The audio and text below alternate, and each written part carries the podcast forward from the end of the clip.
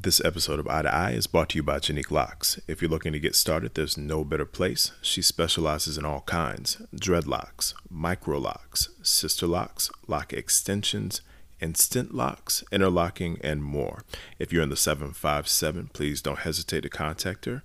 You can find her on Instagram at Genique Locs. That's G E N I Q U E L O C S, Genique Locs or you can find her at her website, geniquelocs.com. Genique Locs, where locks are envied. All right, let's go ahead and start this podcast, man.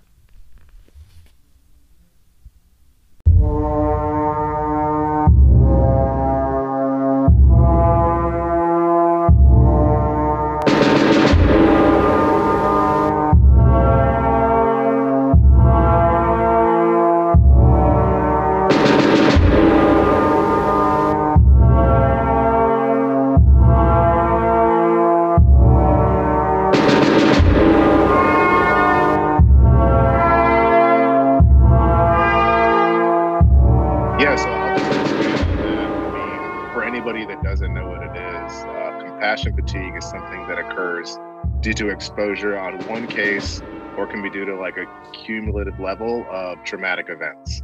Uh, so that can cause you to be emotionally exhausted and completely withdrawn from society. Uh, so you can imagine where that applies across the board um, when you talk about compassion fatigue. And like you said, not how Christ calls us to operate. Yeah. Um, so it's one thing that repeated traumatic events, and this doesn't just have to be, you know, first responder. That that happens to be what we're talking about today. But like you said, you can't have compassion fatigue from, you know, other traumatic events. Yeah, if you're a Um, pastor. yeah. Well, you know, that's a great example. I mean, if, Uh, pastor fatigue. I mean, there should be a there should be a PTSD conference for pastors with all the stuff that they go through. Um, Seriously. you know so it it's one of those things where it's it's something that can occur and i think you know i just i literally read you the definition just so you'd have an idea but just the word and compassion and then fatigue yeah. they shouldn't go they shouldn't go together No. you know because when i joined the fire service back in 2005 i wanted to help people Yeah. you know i genuinely wanted to help people i grew up i knew i wanted to do something that involved people i chose the army and i chose the fire service and i had passion for people for helping people now over the years you know i'll just get right into it. I worked in downtown norfolk for the first 10 years of my career. So we were busy Yeah. you know we were busy with house fires um, the city i work for is cross trained so we work on the fire trucks and we ride the ambulances. So for half our shift we're on an ambulance and for half our shift we're on a fire truck.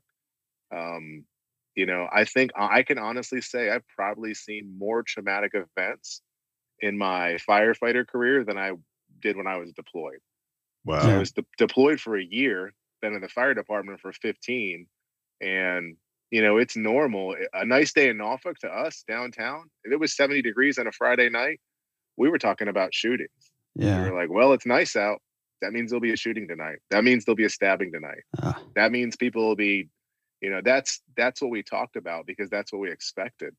And, you know, shootings became a regular thing. They shouldn't be a regular thing Right. um, you know, stabbings were a regular thing. So I'm going to this stuff over and over and over. Now, I remember the first shooting I was on. You, know, you don't forget this stuff.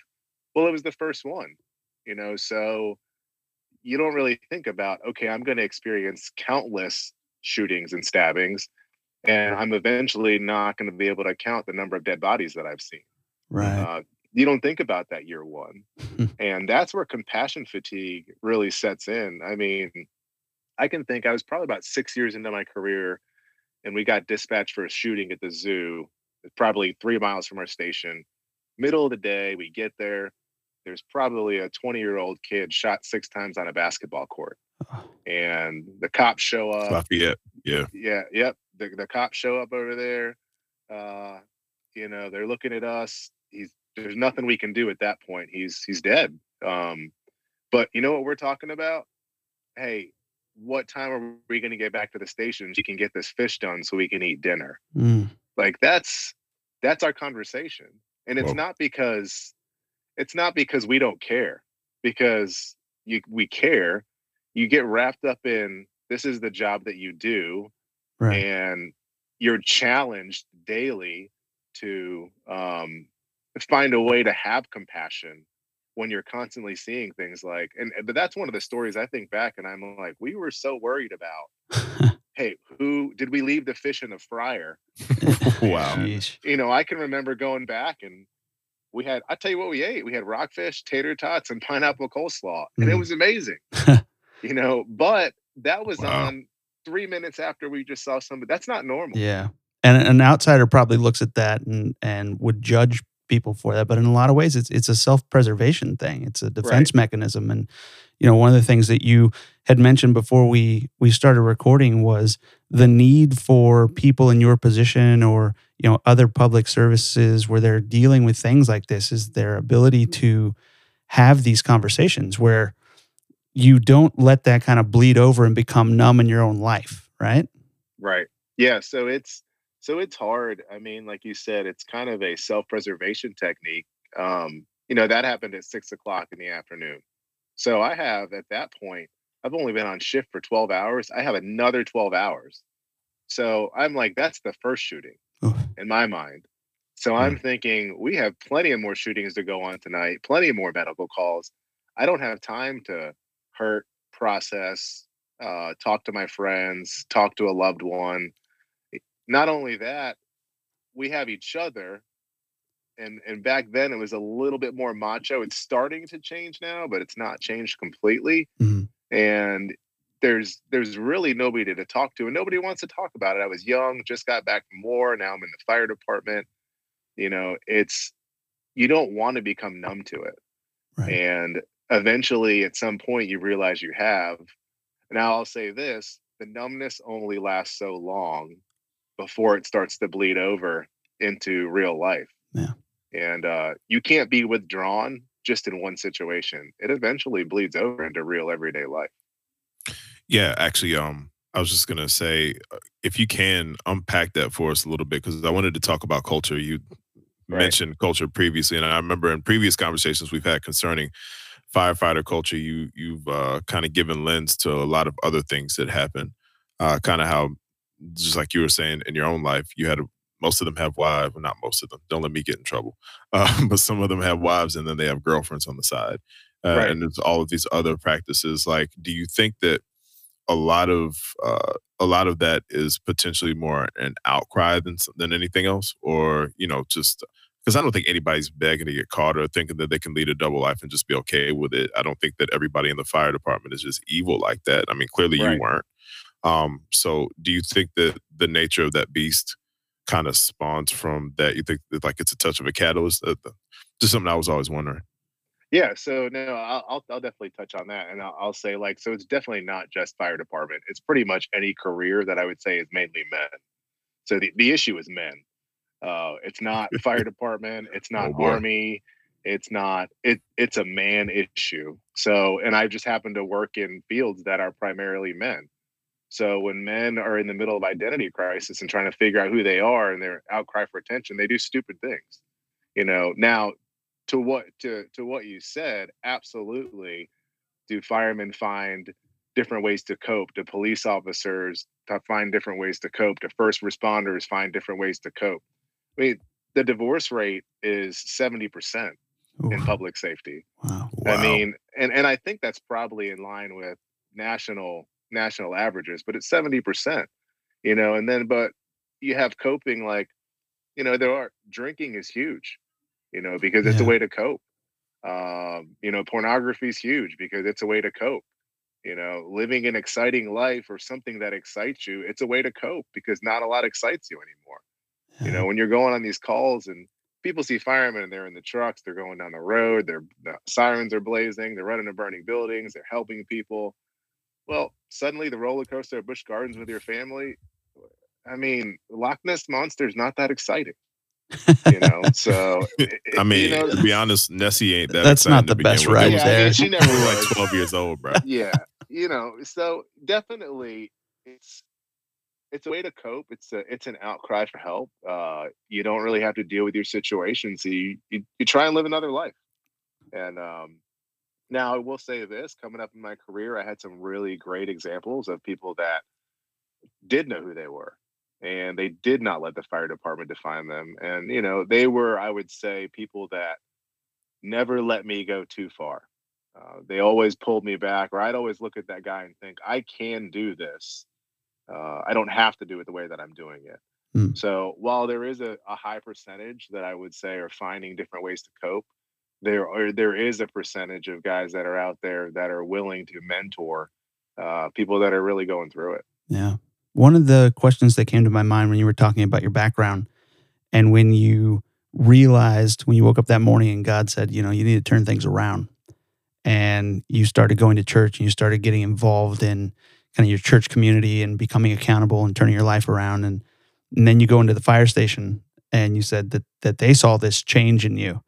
I know for a lot of Christians it can be very difficult to be in an environment where you work and still be a Christian because you might not work with a lot of Christians or you know people might have a bad opinion of who Christians are unfortunately.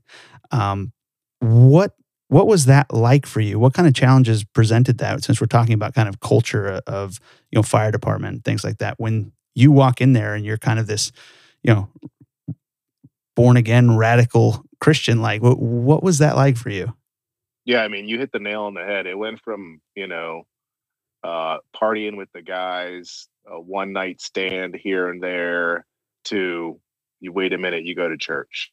Like this isn't even real. Yeah. And uh, you know, so I had grown up like that, but I kind of just hid my identity. Yeah. You know, from these guys. So it was a challenge. But I think what I would say to anybody who's in that environment, who's been a believer for a long time, or maybe somebody who's just got saved, is the key is just to be yourself and mm-hmm. and I don't think I even knew how to be myself as a believer.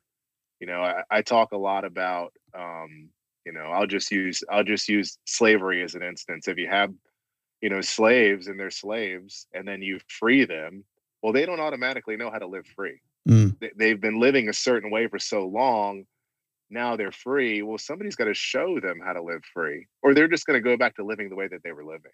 Yeah. And and I think um, a lot of the times, like you know we don't and, and i would say i i had some guidance but i i went off the rails as far as i would say crazy christian inviting everybody to church hitting people upside the head with the bible so i did a lot of things wrong right um the biggest thing i would say is honestly just be yourself and how did they respond to you did were there people who were open to hearing it did it take some time like how did that work were there people thinking, "Ah, oh, this is a joke"?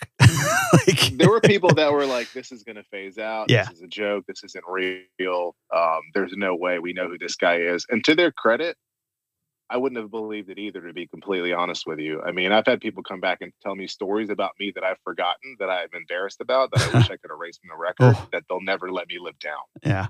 So you know, and if if you go to one party with a group of firemen and you do something dumb, every time they see you, if they don't see you for five years, they're going to tell you about that one time. Yeah. And, uh, you know, I've, I've just learned to live with it. But um, yeah, so they were, and a lot of people didn't think the change was real. And, um, you know, I've had people come to back to me. I mean, last year, I met with a guy in the station and uh, I hadn't seen him in years. And he said, Hey, man, I just want to apologize. This is, uh, this was real. I didn't buy it at first. Mm. And I would say, like, if the change is real, you'll see fruit and just be consistent. Yeah. You know, and and you don't have to. I think I wanted to show people it was real. Yeah. And I went out of my way to show people.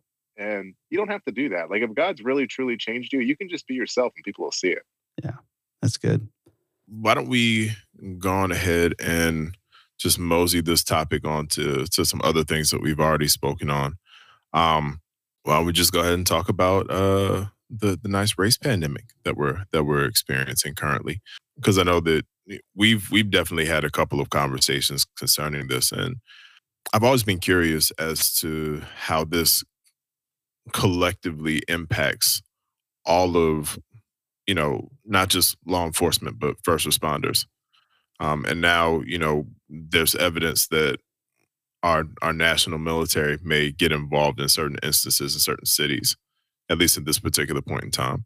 Um, you know, I think that we're blessed uh, in the city of Norfolk specifically, you know, I'm I'm very familiar with the the police chief, and I know that they've gotten awards uh, since he's been in um, that speak to their ability to do community policing very very well, um, and that there are uh, the the crime rate I think is down uh, about 22 percent um, in in the last year alone.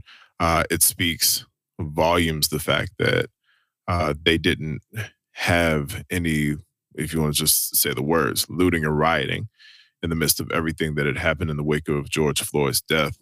Um, but I know that that is not always the case. I really, I think I just want to talk philosophy because I think thankfully you haven't really had to endure what a Minnesota has gone through or Portland, Oregon, or or things of that nature. But um, can you speak to just kind of the understanding of, of what it would probably be like to be a first responder in those situations and in those circumstances? Um, oh yeah, I mean it's scary. I mean I look at these other guys in these other towns, and you know I'm not there, you know, by any means, but you know, and I'm not a cop. I'm a fireman, but I work very closely with cops or police officers, whatever you want to call them, and you know it's scary to think that a guy that I work with, you know, on a regular basis, you know, is looked at the way that he's looked at. I mean, I, I get it. You know, I've heard a hundred things about uh, you can't have bad apples in certain jobs, like you know you can't be a bad apple if you're a pilot. You know, I, I get it. You know, but they're they're not all bad apples. And it is a scary environment right now because that is our protection, whether we like it or not.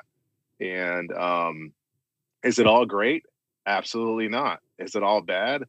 Absolutely not. And I think at the end of the day, the scary thing is I'm a human. Like I am a human being that has a family at home, and so are so are the first responders in all these other states. You know, we see a uniform on TV, we see a badge, we see a uniform, we see a gun, we see handcuffs, we see a scuffle. That's what we see on the news. That's what we see on TV. Who knows what's real and what's not real? I don't even want to get started on the media right now because mm. that's that's that there could be a whole channel for that, let alone a podcast and you can right. run that channel 24 7 because the feed that we're getting i don't even know what's right these days but i can say this when you're looking at the news and you're looking at the media i'd like people to just start seeing the fact that these people are human and put themselves in their shoes we got a lot of people speaking out against all this stuff and what they would do and wouldn't do yeah i'd like them to do a ride along for a day and put on a cop uniform for one day yeah. or put on a fireman uniform for one day and stand on the front line and you get to make a split second decision. So it's scary to watch this stuff. It's scary to watch something happen that should never have happened. You know, the events that I've seen happen, you know, they're tragic. Do I have all sides of every story? Absolutely not. Do am I trying to look at everything from every perspective? Yes, I am. Do I agree with everything? No, I don't. But it's scary when I'm watching TV and I'm a first responder well, I don't get a break or a holiday. If something happens, I'm the person they call. And I see other cities literally burning to the ground. So they're not just attacking the police officers, they're throwing bricks at fire trucks. Yeah. They're kicking first responders and EMTs while they're trying to treat people that are down the street. So I'm looking at my brothers and sisters, and it's absolutely 110% scary. And the sad thing is, I don't think people are truly understand this is a humanity problem. You know, we're yelling at people, screaming at people because we've chosen to identify them with a uniform. This is a humanity issue. And whether you like it or not, it's bigger than a humanity issue. It goes into a good and evil issue. And there's a lot of good and there's a lot of evil. And it's something people really don't want to talk about because once you understand that there's a good and an evil, well, there's a good and the evil, then you got to pick a side. And if you pick a side, then you got to do something. But if you don't, most people don't want to do anything, but they want to have a voice. Or you end up picking a side and eh, on two or three issues, and so you just embrace everything that that side has. And I think right. that's where we get that's where we get ourselves in trouble. What people don't understand is that good and evil cohabitate. And yes, absolutely. And you know, when you hear about reform and change, it's it's not because everybody's bad you know if everybody was good we this wouldn't even be an issue but in some right. cases it's like well if i admit that some is bad or some accountability is necessary i'm admitting that it's flawed it's like what, there's nothing wrong with admitting something's flawed or something could improve or something could get better that that's not an admission of complete and utter failure You know, I think I think the the police and first responders are vital. We absolutely need them. But I think that any type of reform or or improved training or whatever it may be, that's going to help everybody. It's going to help the police officers at the end of the day. It's going to protect them. It's going to give them an opportunity to have resources to you know help them post these events or avoid these events and as well as the public it, it works both ways right yeah i'm sorry i'm i'm not going to agree with that wholeheartedly because i believe in this i believe that on both sides we have evil and evil and that's perfectly fine because we are all human and i was just having this conversation with my class earlier tonight we're talking about jeremiah 17 9 you know, in, in today's culture with millennials and Gen Z, everybody's always about following their heart and stuff. And that's that's that's cool. That's cute. Um, but we all have to remember that even on our best day, the heart is the most deceitful of all things and desperately wicked. So uh, what I'm not trying to when I say that hear my heart because I'm pretty sure somebody can take that snippet and run with it. Uh, what I am trying to say is, you know, there's just there's going to be something that it will be an error on both sides. Um, so when you, you know, say the, when you say there's evil and evil on both sides, what are you saying? What what I'm saying is that even on my best day, I know that there's something in my heart that probably has a bias towards something that is not only unnecessary but probably just flat out wrong and right. I have no choice but to admit that to myself every day.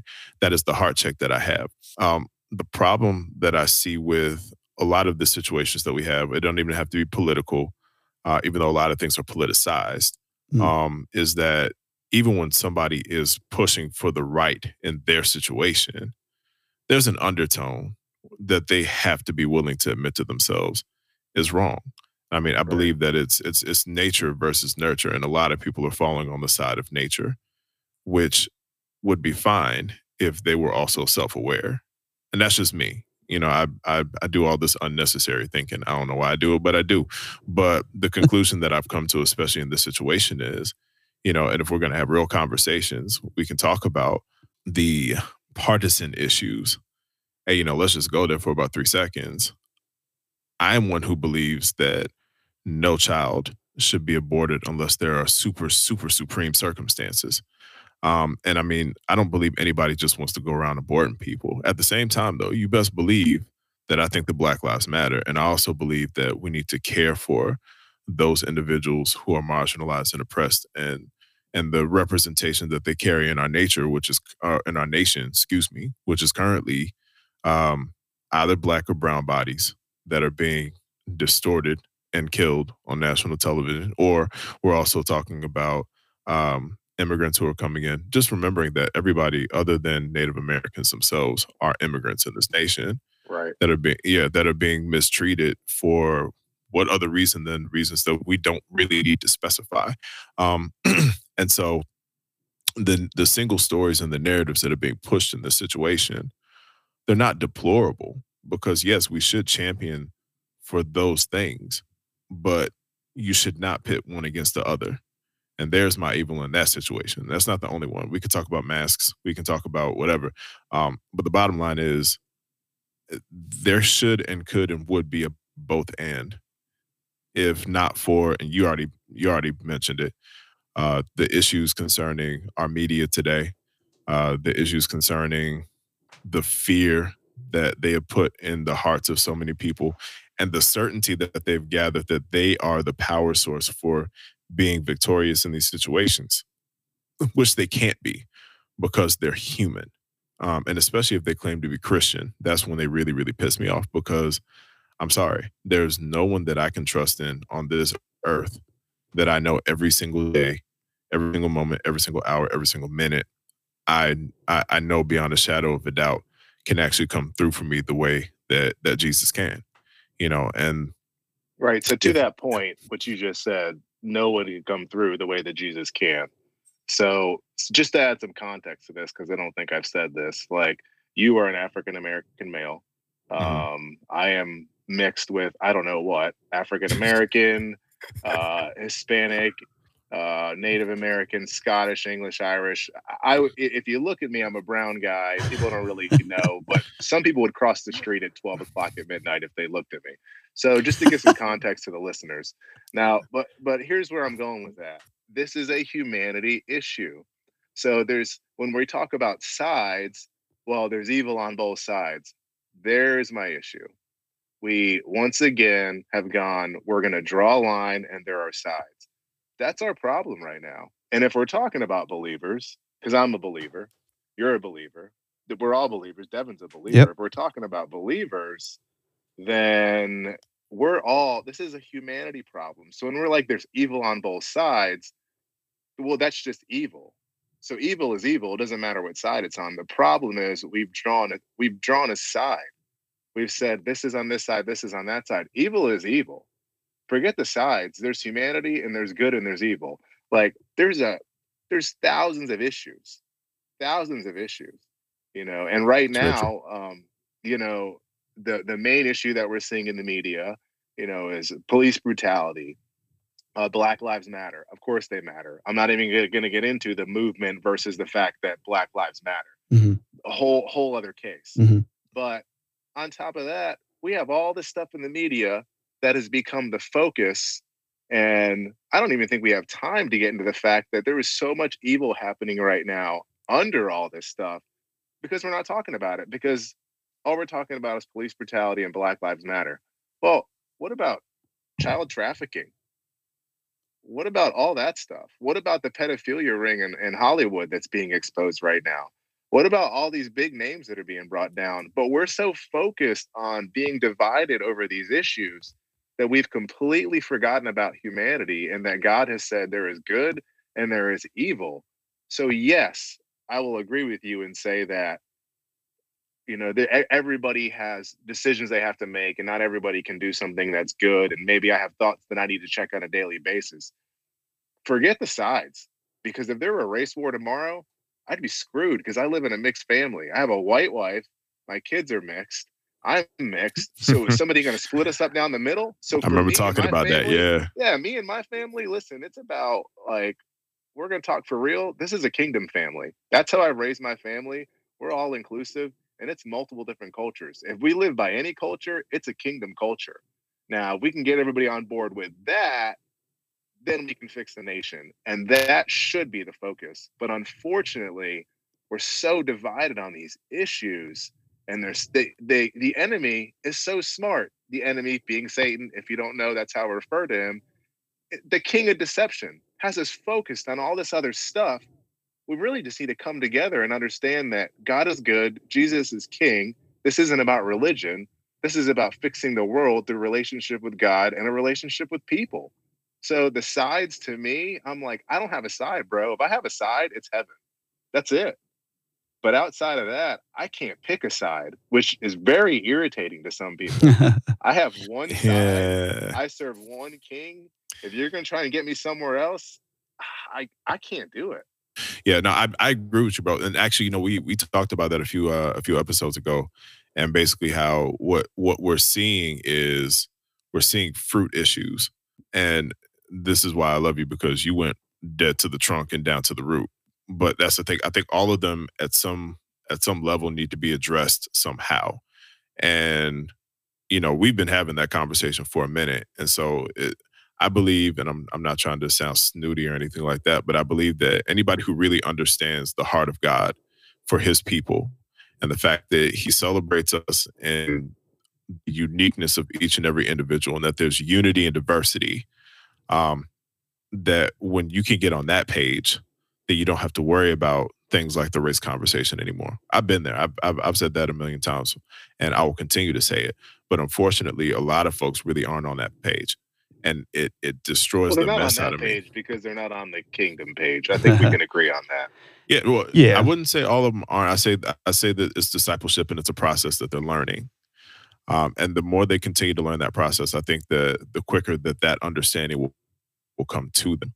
Um, but there is a reason why in the book of Luke and also in the book of Acts, Luke paints a picture of the understanding of of what it means for Jesus to deal specifically with the marginalized and the oppressed. because he knew that down the road there was going to need to be some type of application. The fact that there is racism in the Bible, my favorite story when it comes to that is the parable of the Good Samaritan. And the fact that Jesus told that story specifically by using the word Samaritan because he knew that the person he was telling it to would hate and detest the word Samaritan because it was a mixed breed, because they weren't pure. And when he gave his answer on who would be the neighbor, he didn't even say the Samaritan. He couldn't even say the Samaritan. He said the one.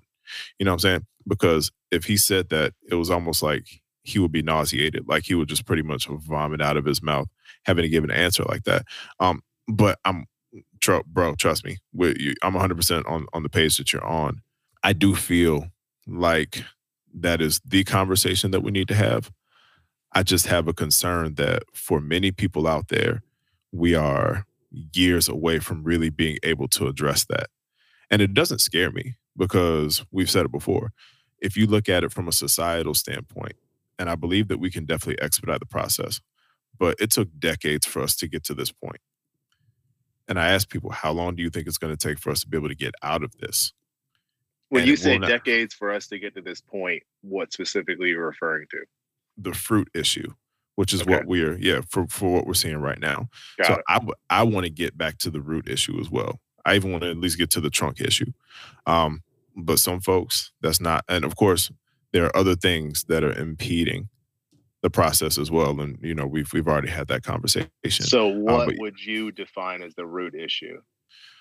Oh, the root issue is clear. Same thing you're talking about. It's it's it's it's the sin issue. It is the sin that separates, and it is the enemy that divides. Mm-hmm. Right. Because he wants to keep us away from God, because he hates us as he desires us to not have this relationship with him. He's going to do anything to make that happen. And that begins to manifest itself in different ways. And we don't even, we, we could talk about capitalism. We could talk about um, sexism. We could talk about racism. We could talk about all of them. He just kind of picks and chooses where he wants to put those things and he pushes ever so slightly. And unfortunately, a lot of us don't adhere to the understanding of the fruit of the spirit or anything that comes with it. We we adhere to the other side of it the gossiping, the backbiting, the the pride. You know, I just I've been unpacking I've been unpacking um Hebrews 13 a lot recently. Uh, because it addresses almost all of these points. It's kind of crazy how it does it. And one of the first things that it talks about is how we are to do good to everyone, uh, especially strangers specifically, because in doing so, we might be entertaining angels without even being aware of it. Right you know, making a supernatural statement like that, of course, some people are kind of leery because, again, only 50% of Christians actually believe, quote, quotation marks, uh, what the Bible says, which is a problem in itself because if you don't believe the whole thing, that you may not be a whole Christian. But, um, you know, if, if we're looking at that and we're listening to that, some people can be leery of making a statement like that because yet that means that they have to be self-aware and they recognize very quickly that they probably have not been doing that right you know and that then becomes the problem because it is wrapped up in the identity issue of what it means to be an actual christian. Oh see you said it again so now i got to say something because it's the identity issue. Yeah. So so here's an interesting fact i learned in about probably about a month ago. Identity in in a in a family comes from the father. So this is really interesting. So bear with me for a second. So identity comes from the father. So my identity comes from my father, which I my heavenly father, which I would call Jesus Christ, because there are people that have other gods that they worship, but I, I don't think that's who we worship. So we're talking about. So identity comes from the father. So which is a huge issue these days. So we're really going to get to the root of all this, and I think you know where I'm going with this. Is mm-hmm. I'm going to take this back to the book of Genesis, and I'm going to take it back to when the serpent was talking to Eve, and Adam sat there and watched the entire thing and let it happen. So we have a man in a relationship that's in a relationship with God that has a wife, doesn't step in and says nothing, follows mankind. Some people don't like to call it that. I'm just going to call it that for the sake of time. So was it Adam's fault that Eve ate the fruit? No. Was it his responsibility to step in and say something? Yes. 110%. Absolutely yes. So there we see the first fall of a man in a relationship, in a relationship with God, a relationship in his marriage. So in that point, now we lose all dominion. this is this isn't a Bible class, but I'm gonna make it real short. Want to get to the root issue? The root issue is men. And if you're listening to this and you are a man, you probably need to get your stuff together because you look at statistics about every issue in the United States and global issue can be traced back to a man and a problem that a man created at some point in his family or generations. You know, for exactly all the ladies out there, I'll say it right now: preach. so it, I mean, so that's a fact. So we want to talk about the root, but we don't want to talk about the root because the root and and you know what? Thank you, Devin, for allowing me to actually share a little bit about what I went through and thank you for the kudos, Jordan, because I am going to speak now to the fact that it's a man issue. Yeah. And it's not easy to own it. It's not easy to say, like, I've screwed up. This is not all my fault, but it's my responsibility to lead my lead myself, mm-hmm. lead my family, you know, because you will affect generations. We are dealing with generations and generations and generations of men who have done it themselves, decided they were going to wing their own relationships with God, try and fix their marriages or just not just not care mm-hmm. so they've created these blast patterns that have affected generations of people and that's what we're dealing with today mm-hmm. i mean you can trace everything back every and i say everything i use the term loosely but you can trace the majority we're living literally in a fatherless generation right now so mm. it is crucial that guys actually step up to the plate and say you know what maybe i don't know how to lead my family but I don't know how to lead my family because I don't know how to lead myself. But I don't know how to lead myself because I was never shown. Yeah. But if God's a father to the fatherless, you know, I 110% believe that you can reach out to God in the middle of your living room, never having stepped in a church, never having talked, cares about you enough to reach in and this is a man issue if you really want to get to the root. I mean, Jordan and I talk a lot about identities and a lot about sides simply because on whether it, it's it's right or wrong, and and most of us would probably agree that it's wrong, is that it is mm-hmm. happening, and right. since it's happening, it has to be addressed. It has to be discussed. And to your point about men, oftentimes leading, you know, their families one way or the other, that boils down to you know if we're going to talk about Genesis, we're going to talk about kind of those those roots. It boils down to tribalism and a sense of belonging. Mm-hmm. And too often men are looking for a sense of belonging in in humanly relationships versus godly relationships.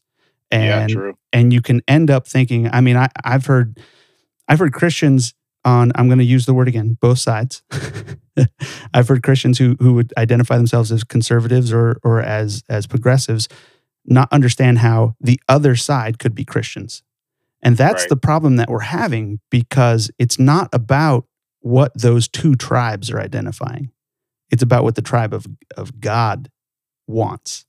And and that's the bridge that needs to be built. And that's the change that I think we really need as as godly men. You know, Jordan and I engage with a lot of different people who would I would happily identify themselves as one side or the other versus what you're saying. I'm hey, I'm yeah. on I'm on God's side. right, I, yeah. I wish more people identified themselves that way, but they simply do not.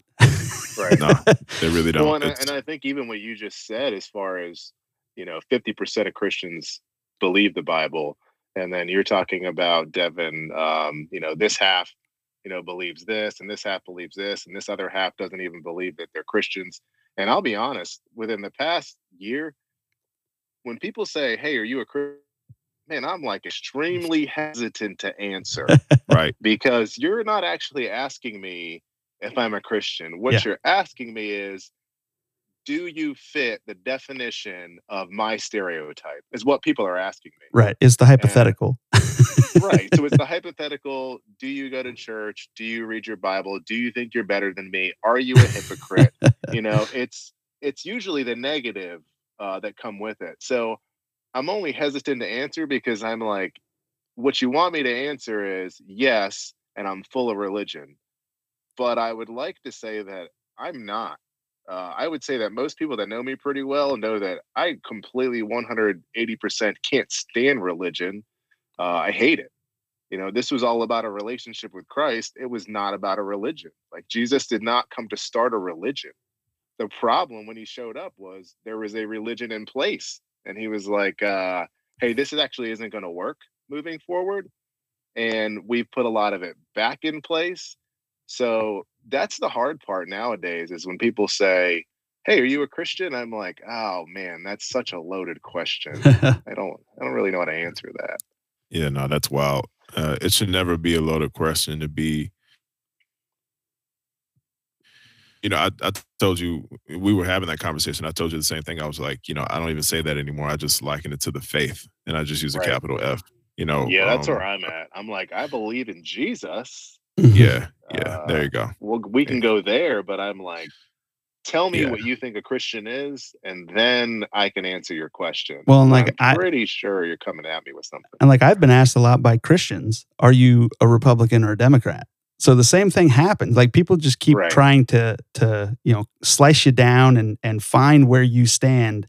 And oftentimes I just tell them, I mean, I'm I'm I don't identify as either. I identify right. as you know somebody who who loves God and and tries to follow His commands. And unfortunately, our our system is flawed and our leaders are flawed, and they always will be.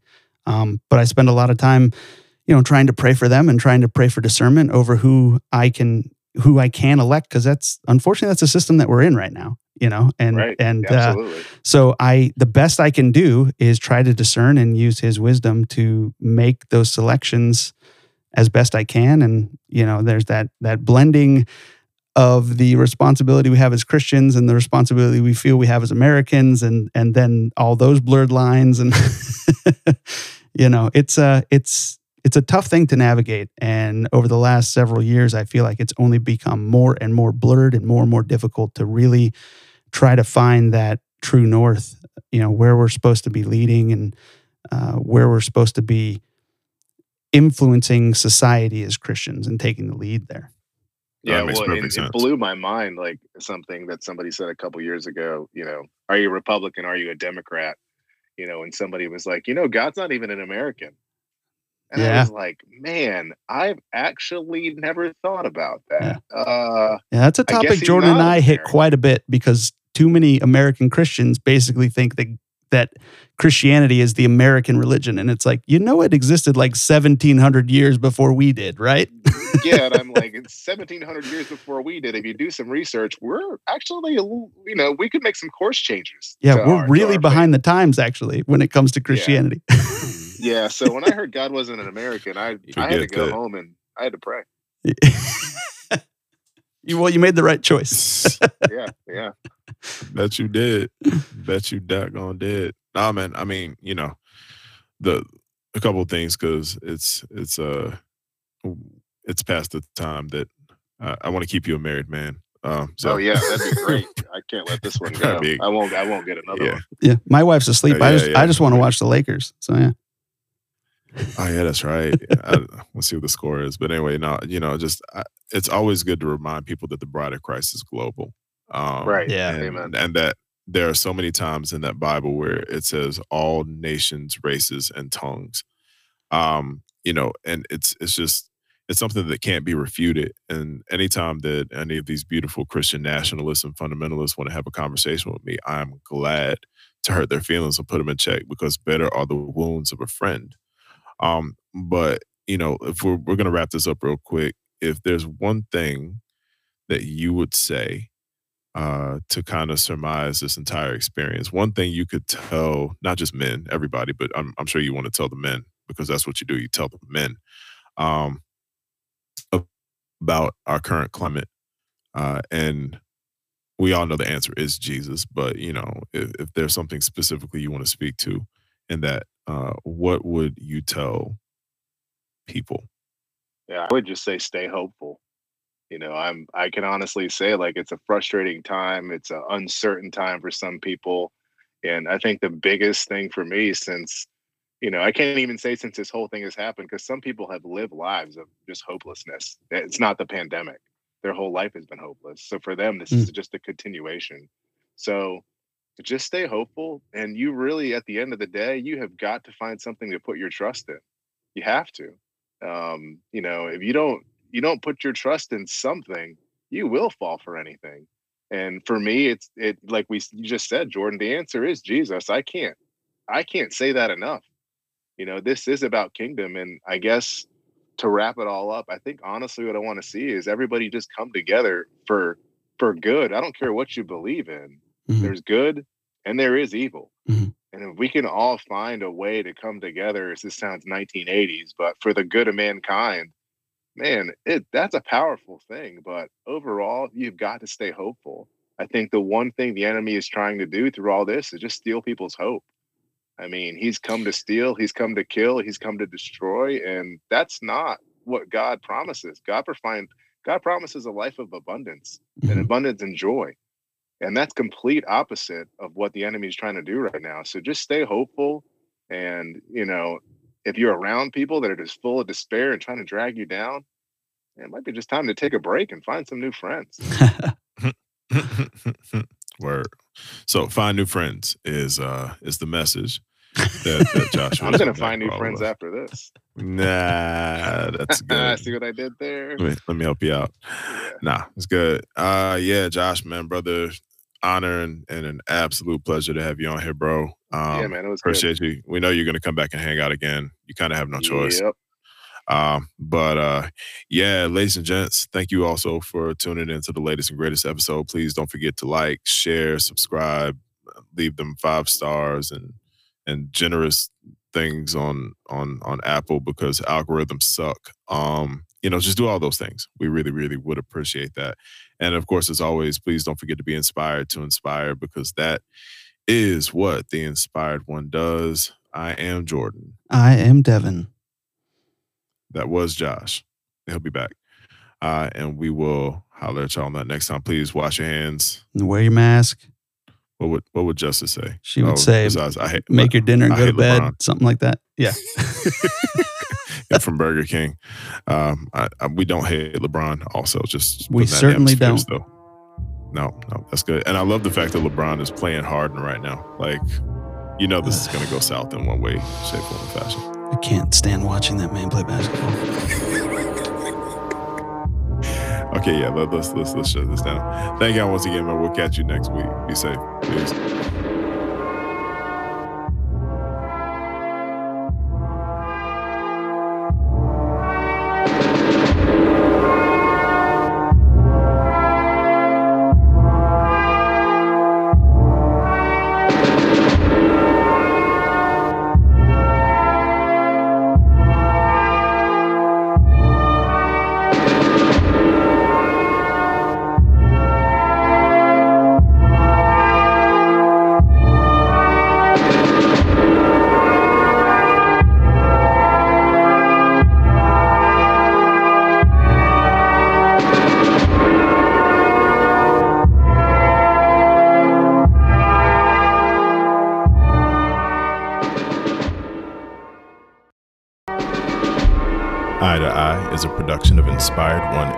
Enterprises. Engineering by Devin Chandler. Editing and production, Jordan Brown. Marketing and media, Justice Swango. Thanks again for listening to the latest and greatest episode. Please don't forget to follow us on FB, Inspired One Enterprises, on Insta at I underscore the number two underscore I podcast. And of course, don't forget to subscribe on your favorite podcast platform leave five stars and a generous review because you love us and want us to be successful as we do you. Thank you once again for rocking with us. And remember, be inspired to inspire because that's what the inspired one does.